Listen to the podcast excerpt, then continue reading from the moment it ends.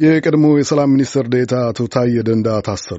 አቶ ታዬን ከኃላፊነታቸው ማንሳታቸውን ጠቅላይ ሚኒስትር አብይ አህመድ ያሳውቁት ትናንት በፌስቡክ ገጻቸው ላይ ባወጡት መልእክት ነበረ። አቶ ታዬ በቁጥጥር ስር መዋላቸውን የመንግስቱን የጸጥታና ደህንነት የጋራ ግብረ ኃይል ጠቅሶ የመንግስቱ ቴሌቪዥን ዛሬ ዘግቧል። እንግዲህ ወልዴ ዝርዝሩን ይዘዋል። አቶ ታዬ የተያዙት ኢትዮጵያን ለማፍረስ ይንቀሳቀሳሉ ከተባሉና በመግለጫው ላይ በስም ካልተጠቀሱ ኃይሎች ጋር ተሳስረው ለጥፋት ተልእኮ በእቡ በመስራት መንግስታዊና የፓርቲ መዋቅሩን በመናድ ሴራ ተጠርጥረው ነው ሲል ግብረ ኃይሉ ማሳወቁን ዘገባው ጠቅሷል። አቶ ታዬ አገሪቱ ውስጥ ሲፈጸሙ ከነበሩ እገታዎች ጋር እጃቸው እንዳለበት መግለጫው ጠቁሞ በማኅበራዊ ትስስር ገጾቻቸው ላይ አፍራሽና ጸረ ሰላም ጽሑፎችን፣ ንግግሮችንና መግለጫዎችን በማውጣት ከሷቸዋል። አቶ ታዬ ትናንት በፌስቡክ ገጻቸው ላይ ባሰፈሩት ጽሑፍ ጦርነት እንዲቆም ጥሪ በማቅረባቸውና ስለ እርቅ በመናገራቸው ከስልጣናቸው መነሳታቸውን ገልጸው ለክቡር ጠቅላይ ሚኒስትር አብይ በሚል ርዕስ ባሰፈሩት ብርቱ ወቀሳና ትችት አዘል ጽሑፍ እጠቅሳለሁ የተናገሩትንና የጻፉትን የመደመር እሳቤ አምኜ ተከተልኩ።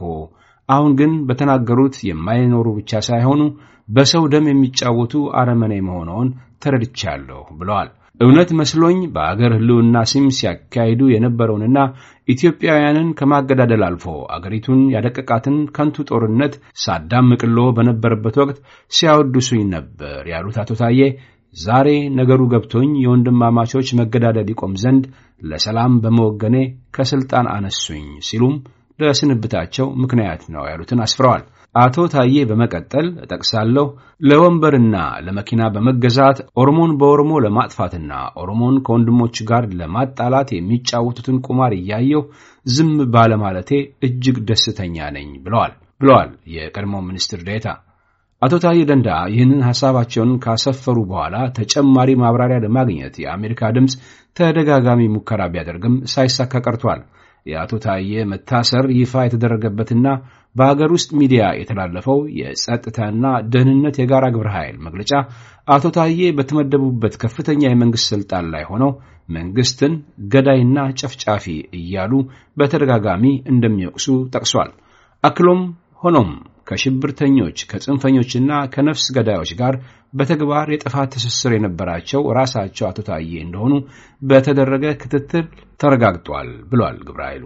የግብረ ኃይሉ መግለጫ በመቀጠል አቶ ታዬ ከኦነግ ሸኔ አመራሮችና በሽብር ከተጠረጠሩ ጽንፈኛ ኃይሎች ጋር ትስስር በመፍጠር መንግስትን በአመፅ በሽብርና በትጥቅ ትግል ለመጣል ሲያሴሩ ተደርሶባቸዋል ሲል ወንጅሎ በኤግዚቢትነት የጠቀሳቸው ኤሌክትሮኒክስ መገልገያዎች፣ የሰሌዳ ቁጥሮች፣ አርማዎች፣ ሰነዶችና ማስታወሻዎችን መኖሪያ ቤታቸው ላይ በተደረገ ፍተሻ ተገኝተዋል ብሏል። በሌላ በኩል ከአስር ቀናት በፊት የሩብ ዓመት አፈጻጸሙን በተመለከተ የሰላም ሚኒስትር ለተወካዮች ምክር ቤት ሪፖርት ባቀረበበት ወቅት ከጋዜጠኞች ጋር ለአጭር ጊዜ ተነጋግረው የነበሩት አቶ ታዬ ደንዳአ በየቦታው ያሉትን ግጭቶች ለመፍታት ሁሉም ወገን መሃል መንገድ ላይ ተገናኝቶ ሊሰራ እንደሚገባ ምክር አዘል ሀሳብ ሰጥተው ነበር። ግጭቶችን በሰላም ከመፍታት አኳያ ትግራይ ክልል በፕሪቶሪያ ስምምነት እሱ ግጭት መቆሙ በኢትዮጵያ ታሪክ በጣም ትልቅ ምርታ ነው። በኦሮሚያ ክልል ያለውንም ለአምስት ዓመት የቆየ ነው። በጣም ብዙ ጉዳት ያደረሰ ነው። እሱን ለማስቆም እየተደረገ ያለ ጥረትም አለ። እሱም ጥረት የሚደነቅ ነው፣ ግፊት የሚፈልግ ነው።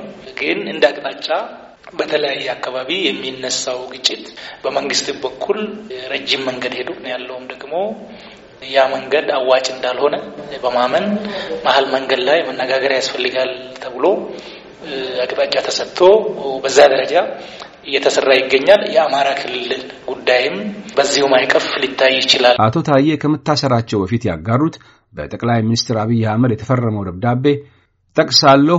ከመስከረም 28 2014 ዓ ም ጀምሮ የሰላም ሚኒስቴር ሚኒስትር ዴኤታ ሆነው ላበረከቱት አስተዋጽኦ እያመሰገኑ ከታህሳስ 1 2016 ዓ ም ጀምሮ ከኃላፊነት የተነሱ መሆኑን አስታውቃለሁ ይላል።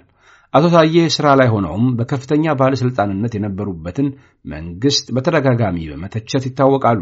በቅርቡ ጦርነት ይቁም፣ ሰላም ይስፈን በሚል መሪ ቃል የተጠራ ሰላማዊ ሰልፍ መከልከሉን አስመልክቶ ጠቅሳለሁ። የጦርነት ከበሮ በመታንበት አደባባይ ዜጎች በሰላማዊ ሰልፍ ጦርነትን እንዳይቃወሙ መከልከል መጥፎ ትርጉም ይሰጣል ብለው ነበር። አድማጮች፣ በዚህ ጉዳይ ላይ በነገው ዕለት ሰፋ ካለ ትንታኔ ጋር በሌላ ዘገባ እንመለሳለን።